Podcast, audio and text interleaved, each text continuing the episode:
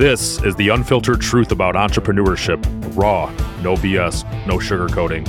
Welcome to Entrepreneur Intel. I'm your host, Wes Mathews. Each episode, we'll learn from experienced founders and uncover the top 5% learnings that led to their success in all things personal, family, and business. This show is sponsored by Stealth Consulting, delivering clear marketing strategies, ROI, and no surprises. So today's guest, super excited. Uh, his entrepreneurial journey started with a single piece of real estate, but has since grown to over 900 units. He has over 35 employees doing 3.5 and more property management. Uh, over 130 million in property holdings. He also helps investors harness the business power of real estate investments. He's a pilot, a helicopter pilot, a pilot of planes, owner of Epic Property Management, Josh Sterling. Josh, welcome. Thanks, Wes. Appreciate you having me on. Man, that's a that's a mouthful there. Uh, that's a lot of stuff. Uh, but I got to start with this question. So you've been doing this entrepreneurial thing for I think about 15 years. What's the most important lesson you've learned thus far? Um, all right. So yeah, I, I definitely didn't start uh, out as an entrepreneur or with the goal to be an entrepreneur. It was uh, I'm sure we'll get into it. Um, quite the uh, unintended journey. Um, and uh, you know, the looking back and and you know, uh, knowing that you might ask me that today, I uh, I racked my brain a little bit to to think about what is this big key piece of success. You know, knowledge, this tip that I could you know provide and uh, frankly it's it's back to the most simple thing it's boring so here's here's your amazing uh, here's my amazing advice on that entrepreneurial journey um, i truly believe that any success i have found is 90 plus percent tied to unwavering efficiency and relentless tracking. How boring is that, right? Process so, I, have always I, have looked back and I, have you know thought about the journey along the way and what has helped me and what is you know of course I think any entrepreneur does and and what I've realized is that it's it's about the most boring thing in the world but but I am the guy that follows through on every single thing to the end of the day. Zero inbox, nothing left on the list, whatever it takes to do. And again, sounds boring, but I, I don't know how common that is out there. And I, I think that that has been a huge driver of success for me. So, did you find that out like early on as a kid? Were you doing things where you're just like, you know, where, where did you discover that you just kind of yearn for that you know, I've always just been, I've always just had a lot of perseverance. Um, and, you know, I don't think I've ever been the smartest guy in the room, and I certainly am not the most creative. Um, you know, there's a lot of businesses out there that I'm sure that that, that uh, advice and that mindset doesn't, uh, doesn't get you very far. Um, you know, but there's also a lot of businesses out there, such as mine, where it's really a day to day. It's almost a grind. That's a, a, boring way to put it. Uh, you know, there's a lot more energy behind it than a grind, but yeah, for sure. But I think that um, you know, if, if, you're in the type of business where there's these high flying opportunities and and there's this you know the, this new technology coming about and this new amazing creative idea, that might not apply to you so much. But in in a real, you know, boots on the ground, day to day operational business such as what we're in, um, to me, it really just comes down to just unwavering efficiency and and just relentless tracking, monitoring is is truly where what we've been built on, and and it's how we become, you know, successful in our industry and our niche. Yeah, I'm excited to unpack that with you because there's a couple big things in there. One, I want to talk about talking a little bit about you know you being a pilot you know, was that early on your career? Because everything you're telling me, I'm like, man, like that's a great pilot, right? Making sure that everything's done properly.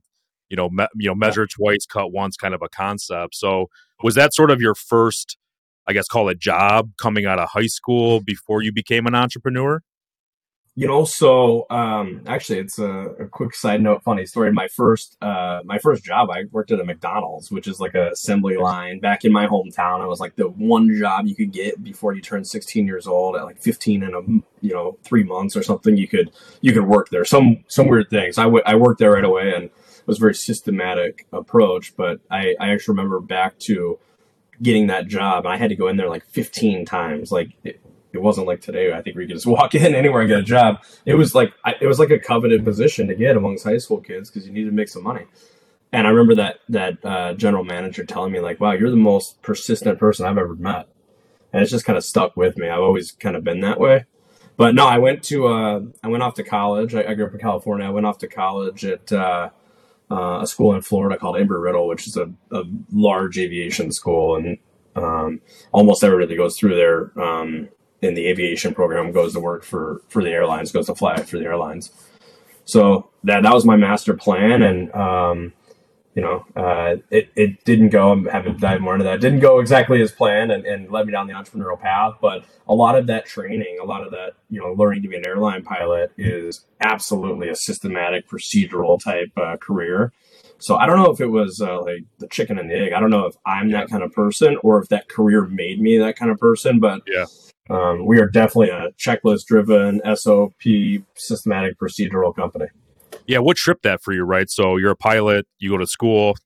I mean, I, I would assume that going to school, being a pilot, like that's a big deal. Maybe families are like, Josh is a pilot, this is your career, or some, you know, and then all of a sudden you're like, ah, I don't want to do this, or obviously you do it at a different capacity. But what kind of led you to to look elsewhere? Because I think about a pilot, and maybe it's just a bad perception, but they're like career pilots, right? They just kind of do their thing, and then you retire, and life is good. But you were at some point where like, no, nah, yeah. So it, I mean, it is a great job, and actually, right now today, it's probably one of the greatest careers you could go into. Um, but it wasn't for a long time, and there's a, a, whole history of you know the aviation industry in America, but um, going back to like deregulation in the late '70s. Um, but my timing, my timing was terrible. So I, uh, I, I really didn't have any flying background. I don't have any family that's flown with airlines or anything like that, but you know, I'd always grown up with the, my parents telling me, go to college, you know, get a good job and buy a house for yourself. And that's the American dream. And I'm like, okay, well, how hard is that? You know, I grew up in a not extremely, you know, well off family. We, the parents were okay, but certainly weren't, uh, weren't well off. And so when I went off to college, it was all student loans. You know, it was on me to do something. Yeah. So I went across the country. I moved from California to Florida and you know, having no idea that a week after I get to school, 9-11 hits. So that started my terrible journey in the airlines. So I, what, a, what a time. What a time. Like you can't, you can't plan that. Um, so here I am, I moved across the country. I was actually still 17 years old. I was always young for my, my age there. And, uh, for my, you know, graduating class across the country. I know no one. I'm starting out in this career. I've got like, I know I'm going to have 200 grand in student loan debt when I get done. Um, but I'm going to be an airline pilot. It's great.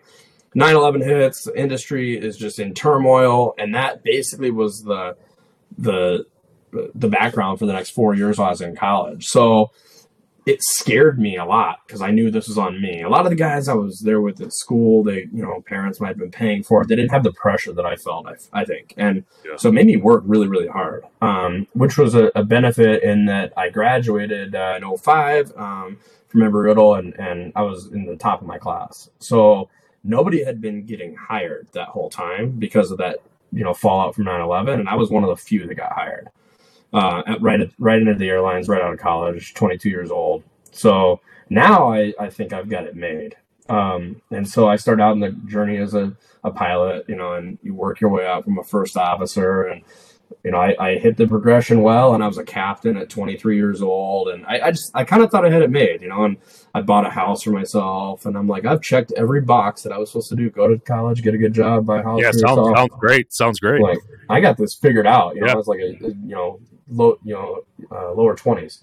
And, um, you know, a couple years into that, um, I'm just going to work every day. I'm just an airline pilot. You know, houses get little, houses get big. It's pretty pretty straightforward job. I don't even know what's going on in the economy or anything. It doesn't matter. I just fly airplanes. Yeah. And uh, it, it, ends up we're in like the 07, 08 time frame, and I just changed uh, to airlines. I just gone to an airline, taking a job as a captain. I mean, it's the right path. That's how you get your, you know, the the turbine PIC time, and that's how you move forward in the industry. But it was January of 08, and I walk into work and I check my mailbox for my trip, and I've got this notice in there that says, "In three weeks, you're getting a 50% pay cut because we're going out of business." And I'm like, I just started here. I'm like, this is terrible. like, I I can't even pay my student loan debt with this. Um, and I'm like, well, shit. I've done everything right. I've gone to college. I've done well in school. I've gotten a great career. You know that most people thought was a great career. I've bought a, a house myself. Oh, by the way, that was upside down by like eighty percent because um, the economy had tanked. And and I'm like, I've done everything right, and like I have zero control um, of anything that happens. You know, um, it's not like I or anybody I had worked with that was in that same situation had like flown the airplane improperly or like you know not passed a check ride or like whatever. Like we we're just a victim of the greater economy that we had zero control over. So it was a real it was a, it was like a the worst time, but ended up being a great time for me because it it made me realize that I've got to depend on something I can control. So the entrepreneurial yeah. journey was born. So you're a lot of things happen, right? That's that's crazy to start that journey at the time of 9-11 when I remember that time vividly of planes getting grounded, everything was disrupted. I think I was 21, so I mean I'm different headspace than than where we're at today. But mm. and then you get to a point where the economic collapse of 08, 09. So here you are, thought you did all the right things, reflecting back, like what was that what was that next step or push, right? Because to me, you seem like the type of guy that's like, okay, well let's go to this airline or go over here or you know, maybe fly yeah. private. Like, what was that next push for you? So, you know, at the time, um, it was a little bit. Of, it was a little bit of frustration. I think mostly frustration. You know, I, I'm a believer that a lot of things. If if you're not happy about something in life, usually it takes a, a massive frustration to actually change that, right? And so for yep. me, that was something I remember vividly feeling the the frustration of I've really done nothing wrong at all um, and I am in a very very bad spot um, with not much future upside. You know, back then the airlines were not looking good at all. I mean, they were laying people off, they were going out of business, people were getting downgraded, they were giving pay cuts. Like it was just, it wasn't like I could go, okay, let's go to this next airline. Now you're on the, if they'll even hire you because they did, they had more pilots than they needed because the economy was contracting. There, there wasn't much upside. Um, and so you know, for for me, it was just a, a, realization. I've got to do something where I can control it to the best of my ability. Um, and, and so I just I started looking for just business opportunities. You know, that's what can I do myself that at least I I can you know have an a big effect on what the outcome would be. And I mean, I started with several different little endeavors that didn't work out, just trying little things out. Um, yeah. But you know, an advantage that I had was I had been flying all over North America, you know, all over the U.S., Canada, Mexico, Caribbean, and, and I'd seen all kinds of markets um, that I think probably most people hadn't. I mean, I might be in Des Moines, Iowa one day, Charlotte the next, San Francisco the next, you know, and so I, I that was a little bit of a benefit, um, and I, I just kind of had this thought of I don't know how to do anything but fly airplanes, but what's an easy business? Well, I can rent out a house. That's easy, right? You you buy a house and someone sends you a check every month, and then you cash the check. Like, cool, greatest business ever. It, it's turns out there's a little more to it than that, but that's kind of how it started. So, introducing you earlier started with one single piece of property. So you have this idea, hey, real estate, people pay rent, send a check. Sounds to me like with your process and your background, real estate's already there, right? The process has been created to a certain degree, but now you're able mm-hmm. to play. So talk about that that leap because I think that leap is really scary for people. I mean, you left well, I mean, you were kind of forced, but at the same time, going to be an you know from a from a let's call it a corporate job to become an entrepreneurial and you know leap and take that jump. Like, how did you? How did you? What did you do for that one property that propelled you? Did you like self finance that? Did you have a mentor? Like, what was that like first day like when you decided to go down this path of real mm. estate? So yeah, keep in mind, you know, now real estate is kind of sexy, right? Uh, you know, here in twenty what twenty three in two thousand and eight, two thousand and nine, real estate was not sexy, right? But there's again another i guess benefit to you know getting your pay cut in half and not even having enough money to pay your student loans or your mortgage on your upside down house or anything like that is it backs you into a corner. And there is nothing more explosive or dangerous than a man backed into a corner with nothing to lose. So um, that was my propellant. You know, I, I, I had nothing to lose. I, I had a couple hundred grand in student loans. I had a house that was way upside down that I still to this day own, and it's probably barely not upside down today. Um, it, I mean, it was looking really bad, and I knew how to do nothing but fly airplanes, which was not a good career at the time. So I went and I took out a bunch of zero percent credit cards because I said, well, fuck it. If I'm already broke, I might as well be a broker and have a bunch of zero percent credit card debt. And I use that. I tr- balance you. You get the balance transfer your checking account thing. Yeah. You write yourself a little check, and you know back then you could buy houses in you know fairly decent downriver markets um, for for really really cheap. And I balance transferred a bunch of you know credit card funds basically zero percent for twelve months to my checking account and bought a rental and rented it out, and it worked and it like rented right away because back then I, I didn't really get the whole picture but people were losing houses and there was a lot of demand for living somewhere. And it just kept like the light bulb just went on and i'm like man i could do this and i could do a little better. I can actually fix up these houses and make them nicer um, you know buy more of them. And i just started to slowly slowly just add a single family house at a time as, as quick as i could get capital. That was the limiting factor. Um, took me i don't know uh, maybe what did I get? Two years, eighteen months or something. I got up to like five houses, and that was a big, big like turning point um, for for business growth. Um, I think what separated, you know, maybe me getting a few units up to getting to where we are today is I found a lender. I started looking for a lender that would that would give me some debt on these houses. I couldn't go qualify for a mortgage personally or anything. I had like almost no income, you know, at the time working between my airline job and when I changed to. but but uh, after much much searching i found a lender who was able to go in and give me a blanket loan like a portfolio loan across all properties as like unified collateral um, which put me on like a different level compared to what i'd been used to. Now i had i don't know i think the first one was 100 grand. I had 100 grand to go work with. When i'd been used to working with like let me pull three grand from here and five grand from there and you know oh i got a personal loan for 12 grand or whatever. So now i had what to me was a lot of money at the time um, to go and acquire, and that's what really like set our growth path forward was was that newly found access to capital. So you mentioned like back in 08, you're coming off the you know your your pilot career. Mentioned like the economy. Do you think then like you didn't really did you really understand what was going on in the economy, or were you just like I'm going to buy real estate? Because I remember that time and there was like yeah, it was like a big meltdown. But I'm like 20. I'm, I'm not that old, right? So yeah um, you know, it, it's interesting because you mentioned because I, I, a lot of individuals, how you get that first house? Sounds like you got to that clip of five, and then you were able to kind of open up the next level, get some blanket blanket financing. But talk a little bit about yeah, like you don't have a job or your job's over, and you've got to get money. You're you're borrowing zero percent. Now, did you look at this business as, you know, I'm just going to reinvest back in these properties or is it going to spit off some cash so you can like eat day to day or like how are you living for these first 2 years while you're doing this? So, at the same roughly the same time that I started uh, buying real estate, I also realized the airline career was terrible and I uh, transitioned into an air traffic control uh, career, which was a much higher paying, you know, job and more stable and whatnot. But that that took probably like 12 months of a process. So um, I was flying for the airlines. I was I would like bid. We had like what was called reserves. You could bid to be like on call, and since they didn't really need to fly much, you weren't flying much. So I was like on call to work, but I would really just go work on these houses I was buying, which was a nice benefit.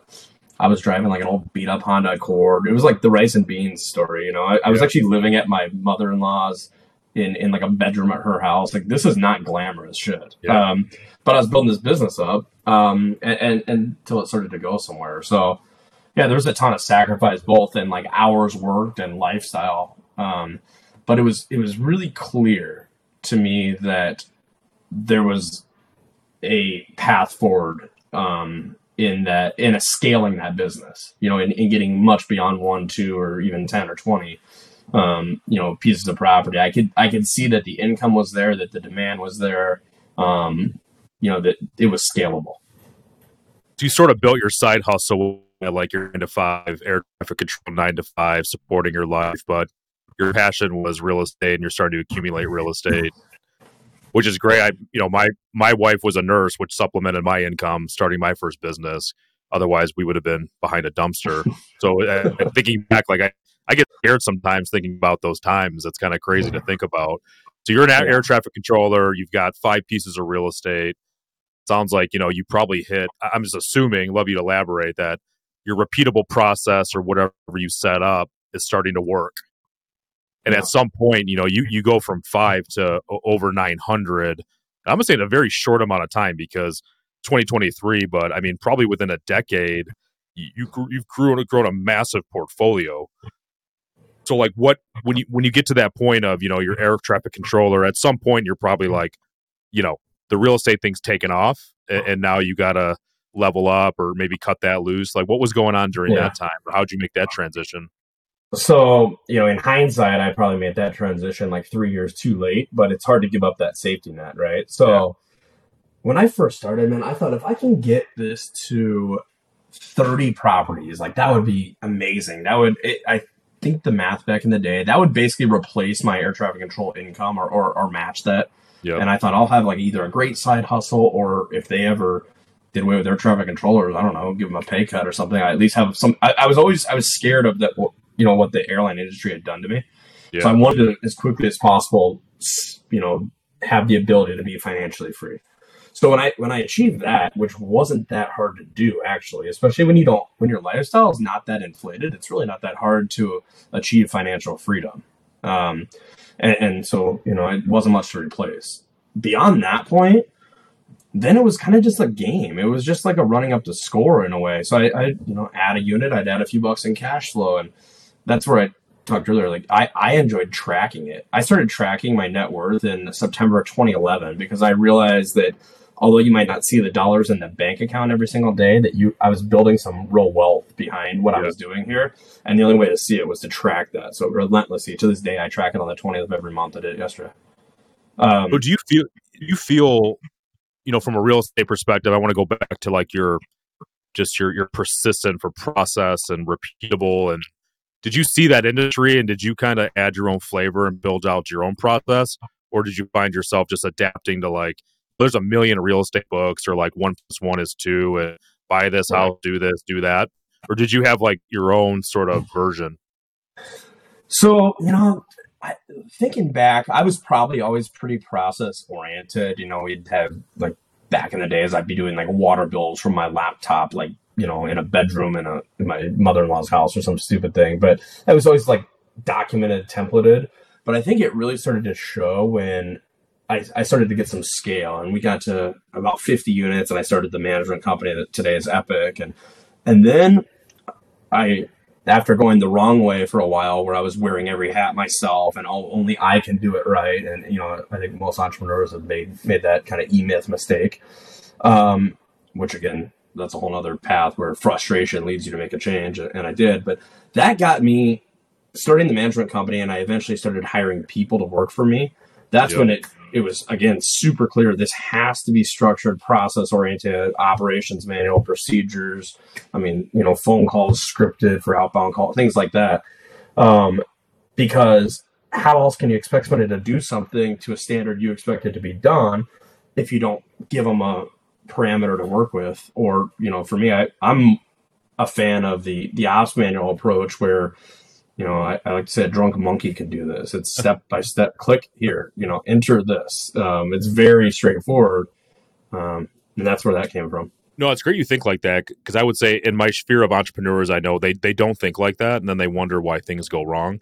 I think a lot of entrepreneurs like process either it's lacking or it's in their brain, and they're like, "Why didn't this person understand what I'm telling them?" It's like, well, what are they supposed to do? Like I struggle with that as an entrepreneur at times, just thinking that people should know what I'm thinking or um yeah. so no that that's really interesting. So you get to a point, right? And I, I just kind of have a visual of Josh running around unclogging toilets and and mm. fixing things, right? Because you're the jack of all trades. Nobody's gonna do it better than you because we're the entrepreneurs, right?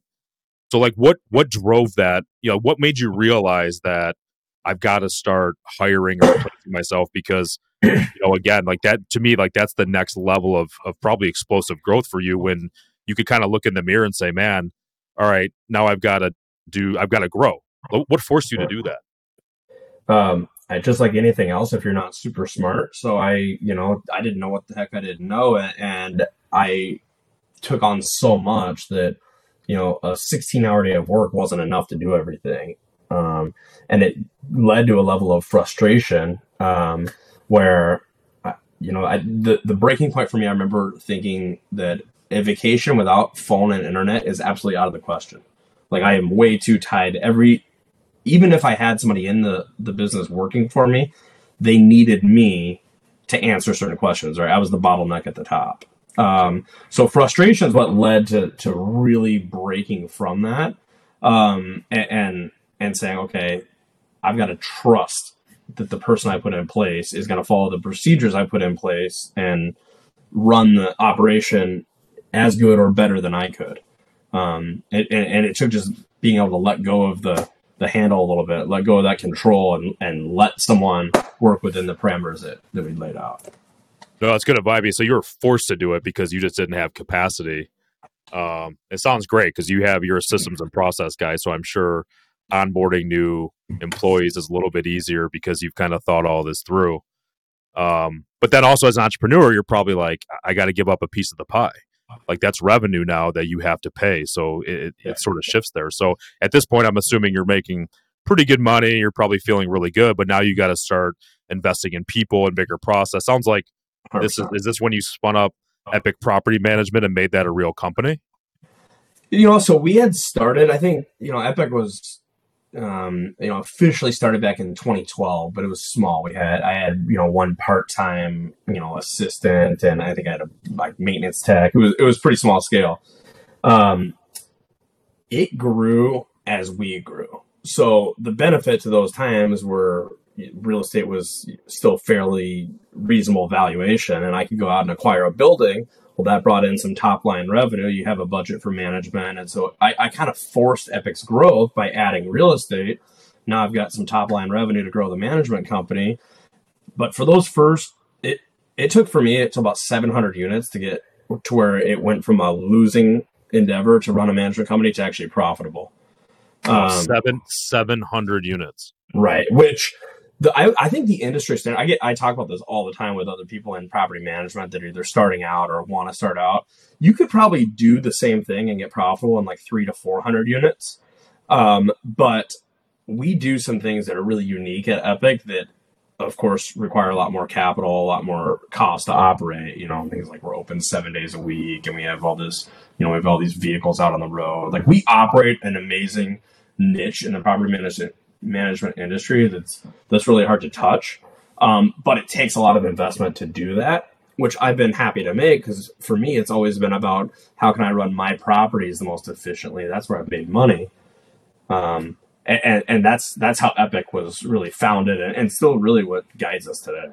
Now, with that process, are are you looking at specific types of properties, like so? Family yeah, or... it's um you know our niche has morphed into this is this is kind of accidental again just like everything else but uh, what i started acquiring was kind of scattered sites. So it started with single families then i worked into like small to mid-sized multis you know you know 10 to 25 to maybe 50 unit apartment buildings. And i didn't really know why i was buying those types of deals. I, I wasn't specifically targeting them you know but i i knew that I would run analysis on, let's say, a 150 unit apartment building, and I could never justify paying what they expected it to sell for.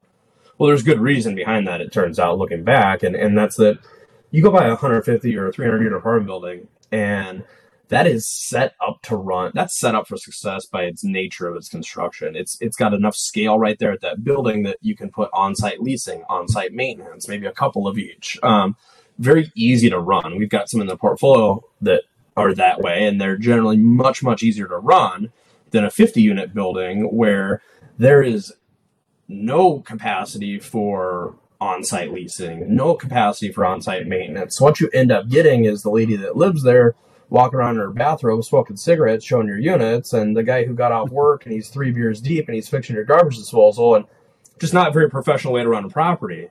So if you think about it, there's a big reason that a mid-sized multifamily property does not attract the valuation of a larger multifamily property because they're really, really hard to run. And that just so happens to be the portfolio we had built because I had found good value buying those size properties.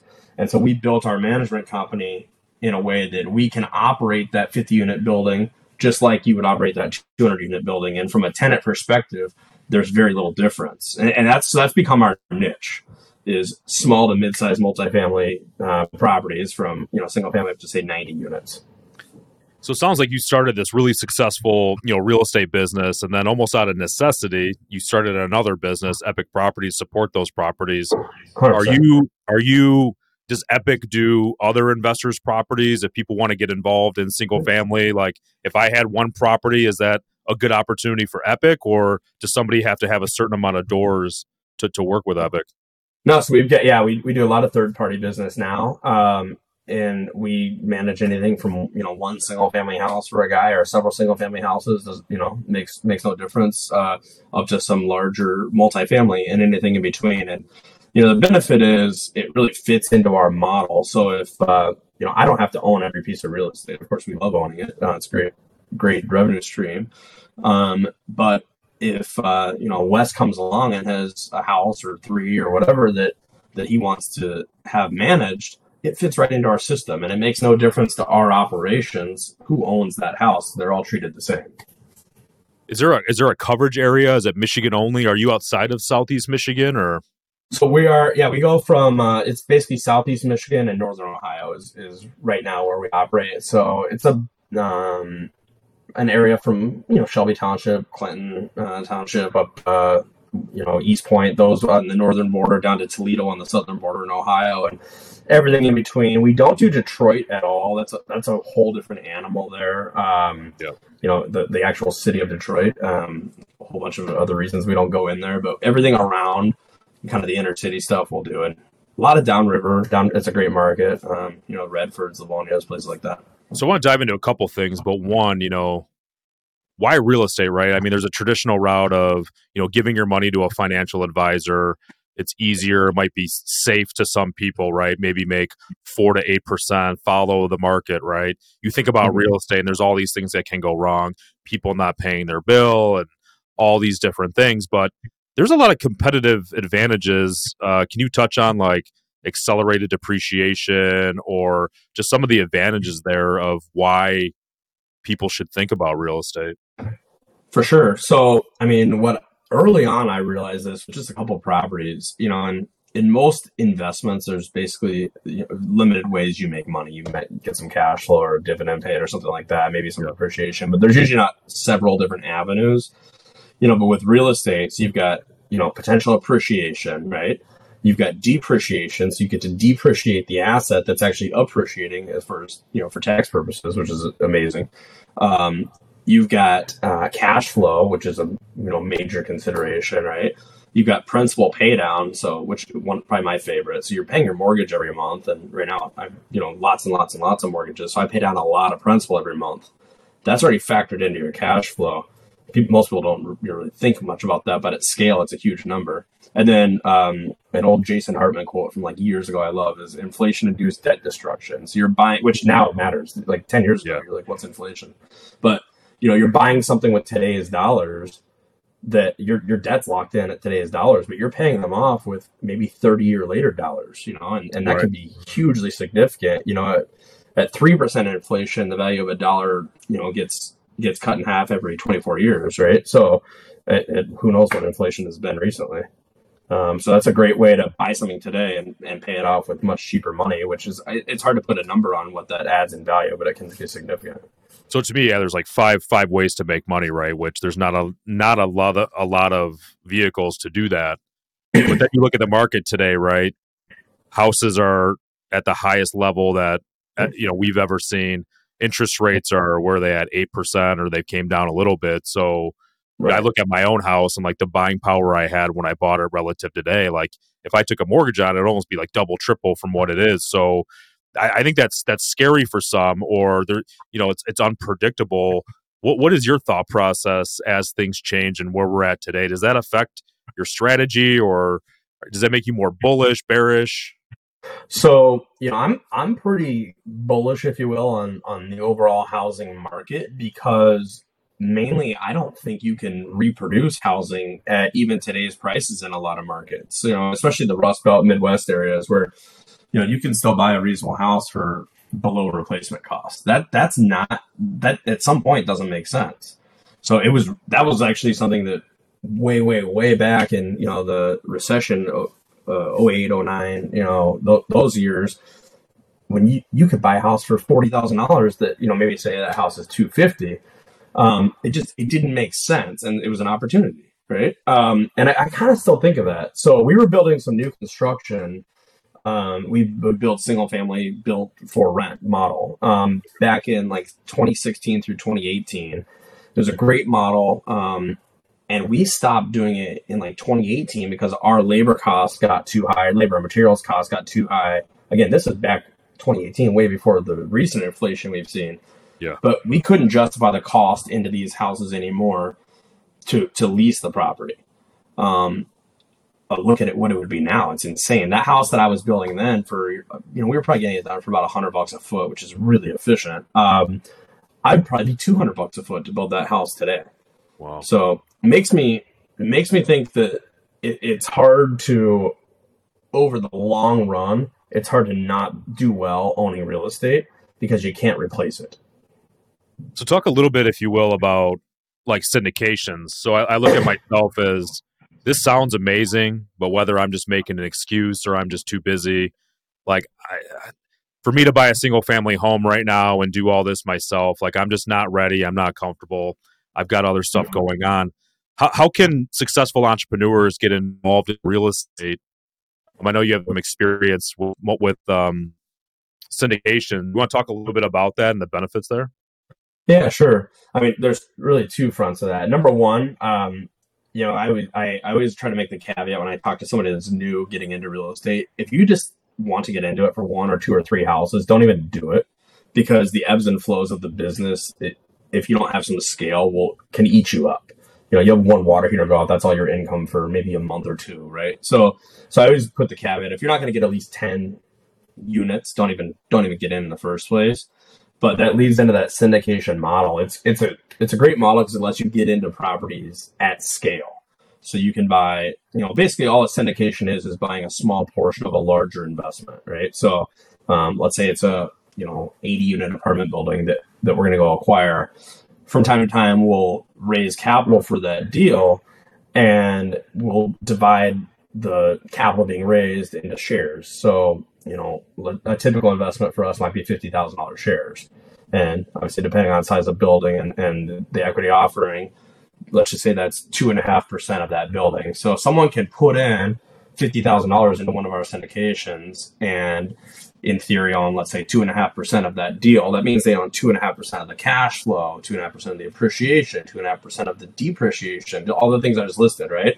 The principal pay down um, all of that they just share in the bigger picture which you start out with scale. And so it, it can be a, a you know fairly simple way to get into real estate without actually going out and, and acquiring one house at a time no, it's really interesting. And I think one of the most exciting things for me about syndications is I don't have to do anything. The smart guys are going to operate and, and kind of take on most of the responsibility. And, and the first year I did it, I got something in the mail and it was a large percentage of what I invested as a loss on my taxes. Yeah. And, you know, it, I was already making money on this deal. And I think a lot of people um, just just don't really understand the concept of accelerated depreciation and some of the advantages that real estate have. Um, it, it's it's it's it's very uh, lucrative. But I want to go back to something you said because I think you know you're a guy I, I, I trust and respect, especially in the real estate side. You just said unless you're going to get ten units, if you want one to three, don't even do it. I think that's some solid advice from somebody who's grown to well over 900 units. Um, but again, don't let that be fearful.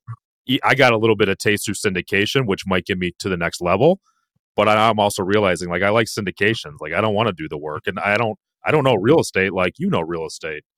Now, are you guys open right with you know talking about Epic and your real estate deals? Like when you guys come across deals, are you looking to take on other investors or people that are looking to get in these multi-family deals? Yeah, absolutely. I mean, uh, the mark. So I would never buy a deal for a syndication that I wouldn't buy myself. Um, Interesting. And so the market for the last probably two years since all the liquidity came in after the pandemic, it, it really is what what lowered yields so much, the market's been incredibly challenging to find any type of value, even in our niches of the market that are hard for most people to touch, kind of that mid-sized multi where we really can typically find some great value. There's just been really limited opportunity, so it's been a pretty slow. I think I don't think we've closed on a syndication. We, we have one small one we closed on this year. I take that back. But prior to that, it's been it'll be two years now today since our last you know, relatively mid-sized to, to large-scale syndication because the opportunity wasn't there. So I personally think with my crystal ball, I think it's coming. I think there's some some you know cracks in the economy, uh, macroeconomically at least, and at some point that leads to some potential value. So yeah, as deals come about, certainly we'll be putting some more you know marketing deals together. Awesome. No, that that that that's great because I I think I'm not sure if people realize that that's an opportunity out there. They may think that they have to come in, buy the house. I've thought about this process before. You know, what's the max I can make in a house? Obviously, you have appreciation and depreciation, all these different things. Do I really want to, you know, put somebody down and break even or lose a bit of money and have a tenant not pay me for two months and I'm a little bit negative cash flow? Or do I go into a syndication and potentially make six to fifteen percent cash flow, depreciation, appreciation, all that stuff. So I think you know weighing your options. There's opportunities out there for people that want to get involved um, and work alongside super smart, successful people. But I want to touch back on the the pilot thing, helicopter, plane. Like, is that is that where you spend most of your time when you're not accumulating uh, a bunch of real estate? You know, I, I love it. Flying is like the ultimate freedom, right? So we've got a, a King Air 300 that um, you've been on, Wes, I know, and and um, then I've got an R66 helicopter, which is I don't know, probably four years ago or so. I got into helicopter flying. It's a whole different kind of flying, but they're they're completely different, right? You know, you get in the the big airplane, it takes you far fast, but you're up. It's like beyond an airliner. And in the helicopter, you're landing in your backyard, flying around low, you know, great visibility, you know, but you're not going real far, real fast. So, totally, I, I love both angles of aviation. It's just always been something that um, that I've enjoyed, just kind of my passion, and and now we just do it for fun um, instead of for a career, which is, I guess, good. That's awesome. That changes things. So you're you're in Grosse No, I really appreciate the shares today. You you gave a lot of nuggets, a lot of information couple things like where can people find you if, if, number one you're a wealth of knowledge super successful guy in a lot of different areas but especially if people want to talk about syndications like how, how can people connect with you where, where can they find josh it's hard to call you when you're when you're flying but with your day-to-day business how, how do you get josh Sure. So, I mean, probably the first and easiest is just social media. So, Facebook, you know, Josh Sterling, or Instagram uh, is jk.sterling. Um, and then um, syndication models. What we typically do if somebody's interested, um, we've got a regular investor letter that will just go out with you know general market updates, typically quarterly. Um, so if you want to get on that, um, my email is josh at epicpm.com. I would add you to that list. Um, and then I've got a partner who works in investor relations, typically handles that communication. That just keeps people aware of what opportunities we either may have in the pipeline or, or currently um, offering on. Um, yeah, but either one of those models. Socials are probably best for uh, just following and keeping up, and uh, and email if you're looking for the syndication side. Awesome, Josh. Well, hey, I, you know I, I could pick your brain all day and night about this real estate stuff, but I want to thank you again for coming on and sharing your knowledge. You you added a wealth of knowledge, so thank you so much. All right, thanks for having me, Wes. So thank you to the audience. If you learned something today or laughed or you know you, you now want to take over the world of real estate, tell somebody about the podcast. Uh, this has been another exciting episode of Entrepreneur Intel. Thank you again, Josh. Appreciate it. Thank you. This has been another episode of Entrepreneur Intel. Thank you for joining us. For show notes or other episodes, please visit us at entrepreneurintel.com. Until next time.